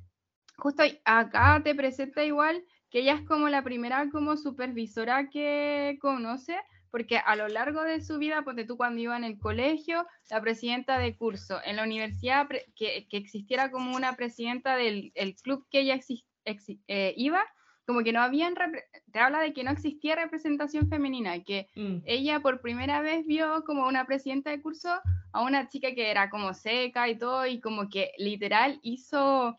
Eh, como un escándalo para, como por qué ella no podía ser presidenta y las, las otras compañeras la apoyaron y finalmente logró ser presidenta y que en la, en la universidad esto se repetía igual y en, en, la, en, lo laboral también se repetía esto de que había falta de representación de mujeres en como lo, en, las tomas de decisión en el fondo. Entonces, eso a mí igual me, me parecía interesante que también se ve en, en Chile menos ahora, pero obviamente todavía hay una falta de representación. Claro, sobre todo en los cargos como más importantes, eh, siempre destacan los hombres ahí, como que... y sobre todo en Corea, como que ellos no, han, no han avanzado mucho en ese tema. Mm. Bueno, y en ese tema de como de esto que la cuestionaban de, a la jefa por no ser una buena mamá, eh, bueno, Kim Jong se casa eh, y sus suegros le insisten en que tiene que tener hijos e incluso se empiezan a cuestionar si ella está enferma de que por qué todavía no ha concebido un niño. Un niño, porque no es una niña, es un niño. De que el, suegro le decía, no, tienes que probar estas hierbas medicinales, naturales, porque esto te va a ayudar. Y ella como, no quiero tener hijos todavía. Y se enojaba porque el marido no hacía nada. Él como, bueno, sí, Sí, no, no la defendía. callado. Claro. Sí. Y ahí en la, parte de adulta, cuando ya como que... Y ahí es como una cosa bien genial del libro, creo yo, que parte como con Kim Jong adulta, luego cuenta todo lo que nosotros les contamos. Y es cuando Kim Jong tiene como esta como pérdida de, de, de, su mente, como que queda fuera de sí, entre comillas, porque comienza a hablar con voces que no le pertenecen. Sí. casi como que se, casi que la, se vuelve loca, o sea, a oídos de la gente se vuelve loca porque empieza a ser como muy desinhibida y a contar cosas. Y ahí, por ejemplo, como con, con sus eh, con sus suegros, una vez como que los, eh, los desafía y les dice, ¿por qué tenemos que venir a pasar Chuseok con ustedes esta mm. festividad?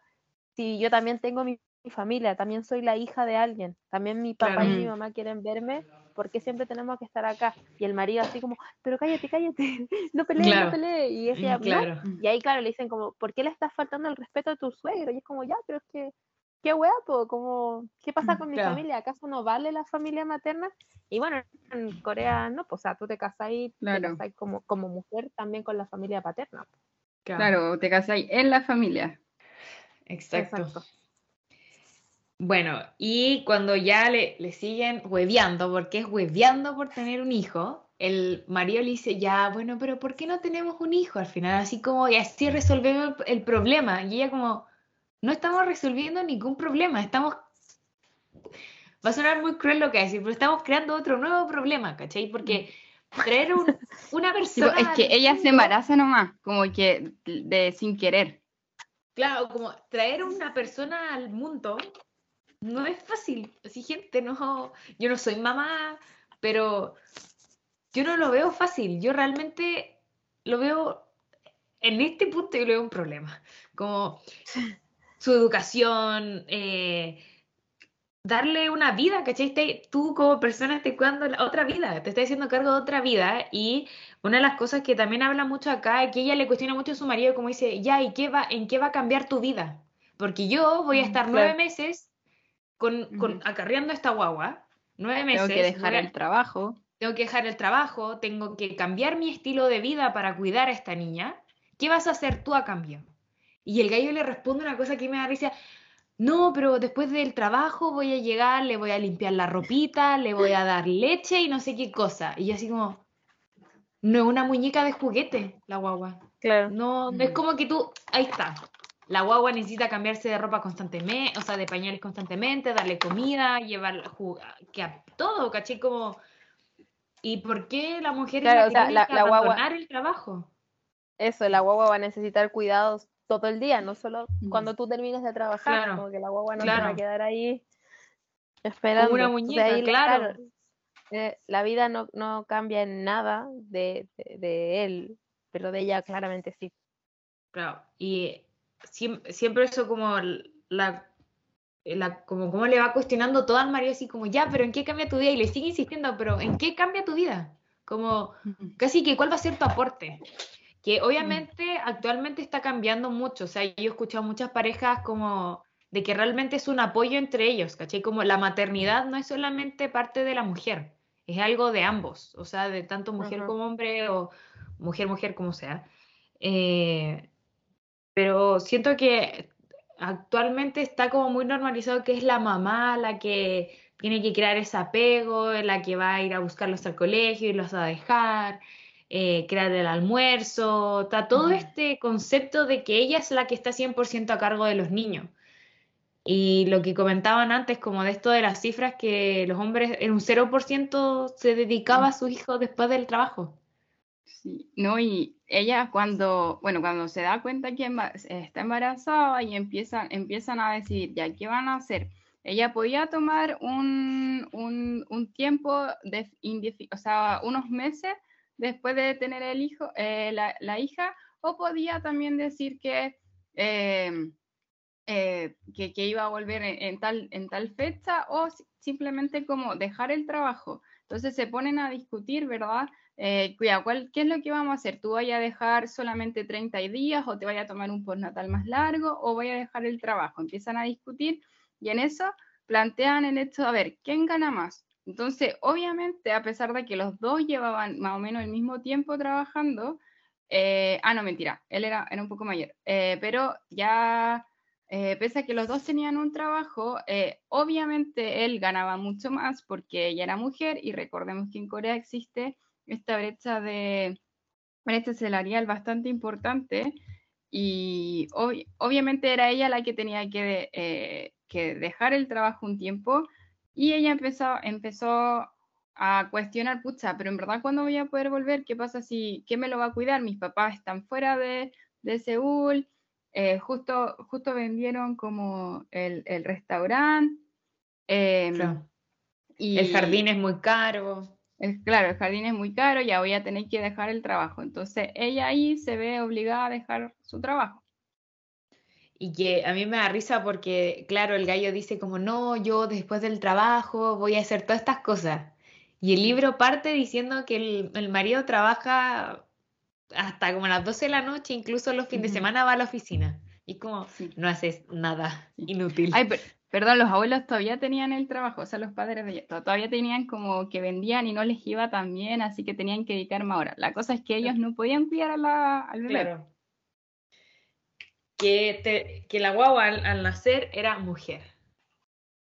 Hmm. Y ella siempre se decía que cuando se enteró que iba a ser mujer, como que le vino este flashback de su mamá, de su abuela, de que los niños, que tiene que ser niño, que un niño es una bendición. Y Fran y Vale, que tanto les gustó el final, quieren darle con el final. Yo, mira, la verdad siento que hasta el día de hoy como que me cuesta entenderlo realmente al final, como que no entiendo, o sea, me, gusta como esta cosa más fantasiosa, entre comillas, que ocurre que Kim y yo empieza a hablar con, las voces de otras mujeres eh, y que empieza como a contar historias como si fuera otra, y el marido por eso dice, ¿qué te pasa? Pero después como que te hacen, o sea, parecieran decir que está loca nomás, porque es como depresión postparto y Claro. Yo, yo, no, yo no entiendo entonces como la intención de la autora en, esa, en ese punto, como demostrarme lo simplista que es la sociedad y lo eh, como terrible. Y también la otra parte, como por qué tiene que recurrir quizás a esta como idea más fantasiosa para poder, para que Kim Ji-yoon tuviera otra voz. Porque Kim Ji-yoon oh. es una mujer como bien tranquila igual, es bien reflexiva, pero no es así como mm, súper habladora y extrovertida, es como muy, muy piola. Entonces la única forma que tiene como de, de, poder hablar y decir lo que realmente piensa a través de las voces de las otras mujeres que casi que la poseen. Pero después resulta que como que la diagnostican. Claro, con depresión postparto. Claro. y depresión de maternidad, una cosa así. Exacto. Y ahí es como que no, no, no, logro cerrar y desde que lo leí hasta ahora que lo volví a releer, no logro entender realmente el objetivo de la autora con, con esa solución del problema. Yo, yo tengo una teoría, voy a dar mi, mi, teoría de, y porque a mí la verdad es que cuando yo empecé a leer el, el epílogo, como que decía un doctor, y era un hombre, pues yo dije, puta, puesto que el hombre va a decir, ay, que es esto porque no tiene tiempo y no sé qué. Pero a mí me gustó mucho porque pasa, pasa efectivamente esto. Pues, el final es hablado por un doctor, hombre, y él, empieza a decir todo esto, ¿no? Es que esta mujer eh, tiene mucho estrés, eh, ha vivido una vida muy injusta y como que enumera todos estos problemas que él se da cuenta de género. Y, pero finalmente dice ya es solamente como, eh, es como depresión. Y después pasa esto que nos contó antes la Fran, ¿cierto? Que dice, empieza a pensar, oh, mi, mi mujer, porque este, este hombre también tenía una mujer que le había pasado algo como más o menos similar, entonces empatiza con eso y entiende que él nunca también participó de la vida de sus hijos y todo, entonces como empieza a ser un, tipo de mea culpa. Y la cuestión es que termina diciendo, eh, ay, pucha, tengo que contratar una nueva secretaria porque se embarazó y estará tan buena, eh, pero no va a poder seguir porque después tiene que cuidar a la guagua y pucha, no, mejor voy a contratar una joven. Y ah, para mí, es la interpretación de ese final es súper como potente. ¿Por qué? Porque termina un hombre diagnosticando algo del que no tiene idea y además entiende que e, existe esta diferencia, hace una culpa, pero finalmente termina diciendo, cayendo en los mismos, eh, como. Perpetuando todo este sistema patriarcal y como que te deja claro eso, un hombre no entiende, no hay una mujer que, que, te logre dar una solución y eh, los hombres siguen con esa idea de que, ah, hacen un mea culpa, pero finalmente vuelven a repetir las mismas conductas. Mm. Entonces, yo lo encontré como, súper, como pillo al final, como que algo que no me esperaba.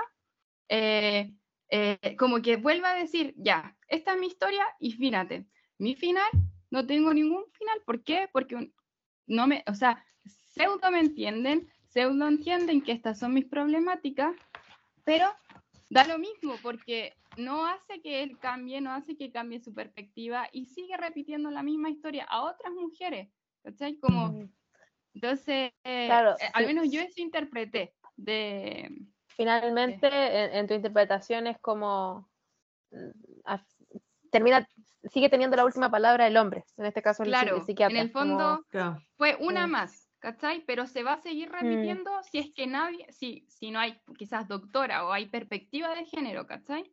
Como que termina así muy satírico, como, mm, bueno, esta fue mi historia y ahora yo estoy loca, soy considerada loca por la sociedad con depresión y se va a repetir de nuevo. Incluso es como desalentador. Sí, sí, por eso mismo, como porque te, te, muestran toda esta perspectiva del, del, doctor, o oh, sí, como que pucha, que hasta casi, casi le, le, da mucha pena a la tipa y se da cuenta que él comete los mismos errores y eh, que, que, está mal, se da cuenta que está mal, él hace una culpa, pero después cae en lo mismo. ¿Por qué? Porque no le afecta más allá, porque él sigue siendo beneficiado de la situación. Claro pero igual como que llama la atención de que haya sido el marido el que haya ido con esta ayuda, porque como, no, es que mi señora mm. está loca, se está volviendo loca y mm. necesita ayuda. ¿Cachai? Más allá de preocuparse como, no, o veamos qué está pasando aquí para de que ella esté en esta situación, ¿cachai? Como, no, tenemos que pedir ayuda y que le dé algo porque ella está hablando estupideces, ¿cachai? Como, no sé, no sé si ustedes han visto la película, yo no pude verla, me da demasiada oh, potencia. La película. Sí, que actúa Gunjo, Gunjo, como el, Sí. Eh, no sé, a mí lo que me encanta de este libro, que, bueno, además es que fue uno de los primeros de la literatura coreana que leí, es que siento que, como dice la autora también al final del libro, es Kim Ji-young puede ser cualquier mujer en cualquier parte del mundo. Eh, es la historia de cualquier mujer, incluso ella dice que ella es madre y siente que ella también fue Kim Ji-young alguna vez y que su hija puede ser en un futuro, si no hay un cambio, puede ser Kim Ji-young esa, esa, nota que hace la autora es súper linda al final. Sí.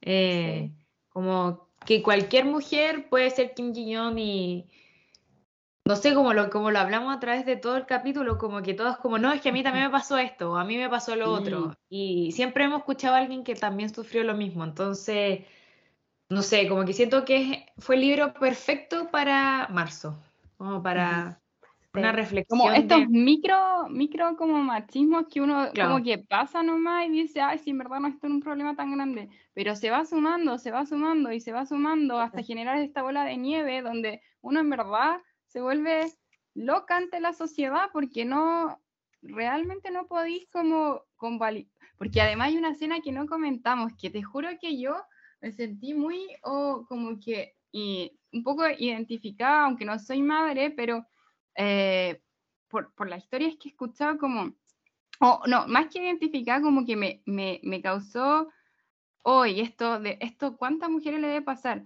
Que estaba en, en el parque con su hija, se había comprado un café de máquina que costaba así, ponte tú, 400 pesos, ni siquiera un Starbucks o algo así, 400 pesos y estaba disfrutando el café como por los cinco minutos que su hija estaba jugando y habían oficinistas al lado y diciendo así como, comentando a viva voz que esta tipa hoy, mira, la está perdiendo hoy el tiempo, debe ser tan fácil ser madre, y la tipa sin dormir, sin, sin, porque la hija había también estado como, no sé, no me recuerdo Si, enferma o algo, pero eh, de verdad, y tenía un montón de ropa por lavar, entonces literal estaba tomando un café súper barato, y estos tipos diciendo, hoy está, está, mira, y se compra café con la plata que ganó en con la plata y la cuestión, y es como si apuesta que, si sacáramos el cálculo, ella ganaría mucha más plata si las actividades del hogar estuvieran pagadas. Entonces, como que... Esto es lo que comentaron la otra vez de las mujeres kimchi, ¿no? Que les dicen allá. Sí. Como que se aprovechan, entre comillas, de la plata del marido y es como... Claro. Qué que fea esa visión, porque finalmente... A ver, mira, yo a veces pienso, digo, ya, la sociedad es así, eh, si uno tiene un hijo y tiene una pareja y la pareja decide trabajar, la otra persona decide quedarse en la casa criando al hijo, los dos están haciendo algo válido porque tienen que tener plata de alguna manera y tienen que criar al hijo de alguna manera. Entonces, si se decide así, ok. Pero, ¿por qué la otra gente tiene que, que, menospreciar entonces también la labor de la madre? Entonces, es como el papá no está regalándole la plata, el papá está haciendo lo que tiene que hacer como padre también, si es que deciden ser así, como si decide trabajar, porque si fuera al revés, la mamá debería trabajar también y el papá criar al, bebé, entonces como, ¿por qué se critica entonces solo un lado? Si es lo que, es lo que tiene que hacer cualquier adulto que tiene un hijo, como traer plata y mantener al hijo, pero no, como, como que un pacto entre ellos. Exacto, pero en este ella tiene acceso derecho al, al, dinero que él está trayendo a la casa, sí. Exacto, porque son un grupos, son un team, o sea, es como, e, es, un micro, es una familia. Porque si no, ella trabajaría también. Exactamente. Entonces, me da, es como triste esa cuestión y, los comentarios de la gente. Y bueno, yo también creo que pasa mucho actualmente que las, incluso es súper triste que entre muchas mujeres también se dice, ah, esta mina es mantenida. Como se compra todo con la plata del marido, como, como si fuera menos válido. Si finalmente mm, también está haciendo un trabajo esa otra mujer que está cuidando. Entonces es súper triste. Los pequeños, pero son tan reales y eso lo hace más triste todavía. Sí. Sí. No sé, siento que un libro y lo recomiendo siempre mucho, que, que ayuda a reflexionar como todo lo que hemos comentado, como estos pequeños micromachismos que, que uno en su vida cotidiana a veces no lo, como que no los percibe, pero con este libro yo siento que me, como que igual te abre los ojos, como sabes que sí, esto también me ha pasado a mí. y... y es un problema. Claro, exacto, y es un problema, ¿cachai? Como no hay que normalizar esto. Y eso, no sé si nos tienen... darnos cuenta, perdón, pero nos hace darnos cuenta de lo normalizado que está. Sí. Y yo creo que siempre, siempre lo digo, tener información es mejor que no tenerla. Entonces, en este caso, tenemos esa información de, nos, damos cuenta de las cosas que están pasando.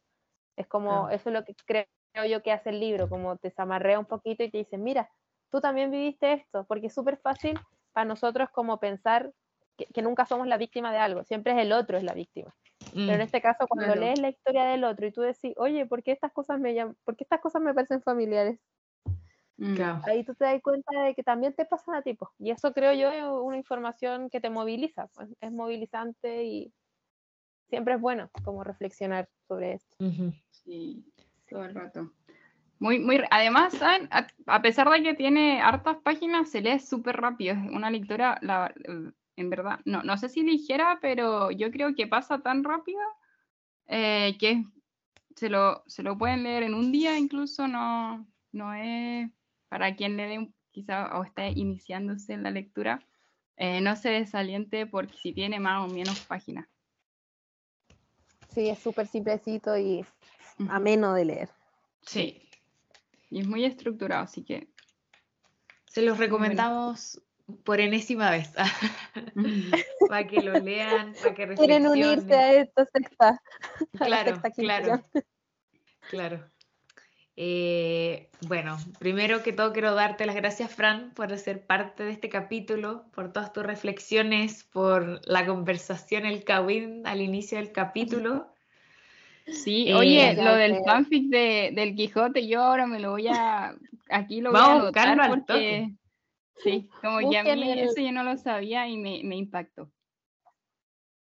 busquen el Quijote de Avellaneda, de hecho tengo un par de videos sobre eso y bueno, yo creo que quizás leerlo completo es, hay que invertir mucho tiempo, pero pueden leer incluso los prólogos de cada uno porque ahí se ve la pelea, o sea, Cervantes empieza a pelear con el otro en el prólogo, porque antes no existía Twitter para pelear, pero entonces peleaban en los, en los prólogos y es divertido. Así que bueno. Un cawincito clásico. Sí, sí, muy, muy agradecidas. Y también gracias a ustedes por invitarme, yo también soy súper fan de, de Cachai Corea y feliz también de comentar las cosas que me gustan, que en este caso es los libros y este libro sobre todo. Qué bueno, qué bueno. O sea, es que esta no es como nuevo para nosotros tener una invitada. Espero que a todas las personas que están escuchando les haya gustado. Fran, repite tus redes sociales para que te encuentren en todas partes. Sí, me pueden encontrar en YouTube, eh, Twitter e Instagram como Fran Urriola R. Ahí me buscan y podemos conversar de, de, lo que quieran, que tenga que ver con libros. Claro, sí, todo, todo lo relacionado con libros se van a la Fran. Y eso, muchas gracias por escucharnos. Esperamos nuevamente que les haya gustado el capítulo y nos vemos en el próximo. Adiós. Bye. Chao.